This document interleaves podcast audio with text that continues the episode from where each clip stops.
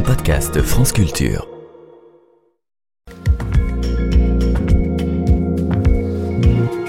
Avec Science, avec vous, Alexandra Delbo, bonjour. Bonjour Guillaume. Ce matin, donc, on va s'intéresser à l'évolution des serpents. Oui, êtes-vous ophiophobe, Guillaume? Vous voulez dire, euh, est-ce que je n'aime pas les serpents? Je les adore. eh bien, les serpents. Je les entends qui sifflent.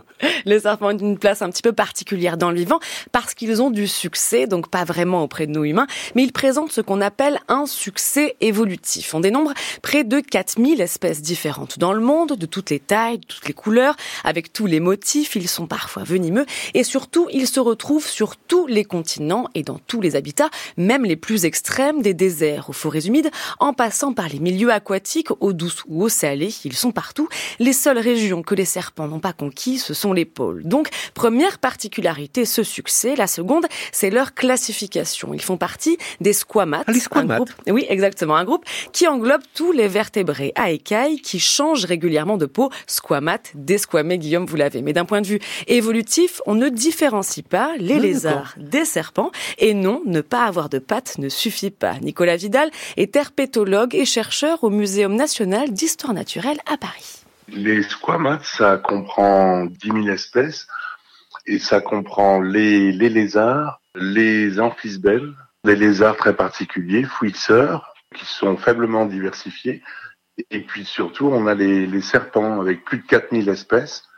Mais les serpents, c'est une lignée de lézards particulière. On n'a pas un groupe de lézards et puis les serpents euh, en face, si vous voulez. Il y a eu 25 lignées de lézards qui ont perdu les membres aussi, enfin une réduction des membres.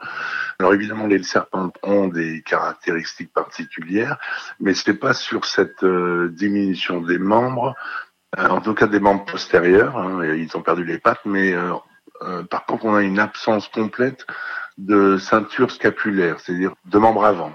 Là, c'est particulier aux serpents. On a des caractères morphologiques qui distinguent les, serpents des lézards, mais d'un point de vue évolutif, ce sont des lézards. Les serpents sont donc des lézards qui ont réussi. La grande question, c'est comment? Comment, expliquer une diversification d'espèces aussi grande Pour y répondre, cette nouvelle étude, étude qui fait la une du magazine Science a accumulé énormément de données. D'abord génétiques, ces scientifiques ont séquencé des milliers de gènes et ont combiné ces informations avec celles disponibles dans les banques de données, ce qui correspond à 7000 des 11 000 espèces de squamates existants. C'est du jamais alors l'autre aspect de cette étude, c'est d'être parvenu à récolter des données alimentaires, puisque maintenant on sait ce qu'il y a dans l'assiette des serpents. Oui, et c'est difficile normalement à établir parce que ce sont des animaux discrets et solitaires. On sait qu'ils sont carnivores certes, mais il fallait aller dénicher exactement de quelle proie ils se nourrissent, et c'est un tour de force. S'ajoutent à cela d'autres données observationnelles sur leur taille, la forme de leur crâne, leur longueur, leur poids, afin de créer un arbre phylogénétique des serpents le plus précis qu'on ait jusqu'à présent Le but est de déterminer les dates d'apparition de certains de leurs traits en les comparant au reste des squamates. Résultat, ce qui a fait et fait encore le succès des serpents, c'est leur vitesse d'évolution. Donc les serpents présentent plus d'innovations au niveau morphologique, par exemple, et ces innovations sont plus rapides que euh, chez les autres lézards. Alors, en moyenne, d'un ordre de 1,6 à 3 fois plus que chez les autres lézards. Alors, pour la forme du crâne, c'est 3 fois plus. Pour l'élongation, c'est 6 fois plus. Pour l'alimentation, c'est 3 fois plus. Pour la, la masse, c'est 12 fois plus. Donc, euh, plus d'innovation et plus rapide. Alors, ce qui est montré dans l'étude, c'est que tout cela est arrivé tôt dans l'évolution des, serpents. Et en particulier, on a un groupe qu'ils appellent les colubriformes, qui comprend 3100 espèces de serpents sur les 4000. Alors, c'est un groupe qu'on appelle aussi les serpents avancés, qui comprennent tous les serpents venimeux, qui sont apparus un petit peu avant l'extinction euh, crétacé-tertiaire, mais qui ont explosé au Cénozoïque eh bien, c'est principalement ce groupe-là qui présente toutes ces innovations.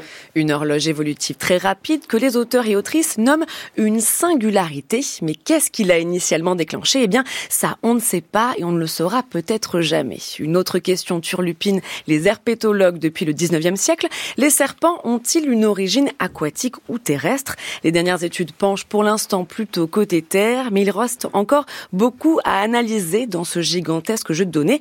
Et la suite de ces travaux permettra peut-être de trancher cette question une fois pour toutes. Ben oui, mais alors maintenant, du coup, je suis euh, ophiophobe parce que je me dis qu'ils vont peut-être euh, coloniser la Terre et dominer le monde. Nous dominer bientôt les serpents. Merci Alexandra Delbo.